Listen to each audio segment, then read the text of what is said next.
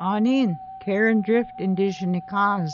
KBFT's Anishinaabemowin word for today is flesh, nias, nias, flesh.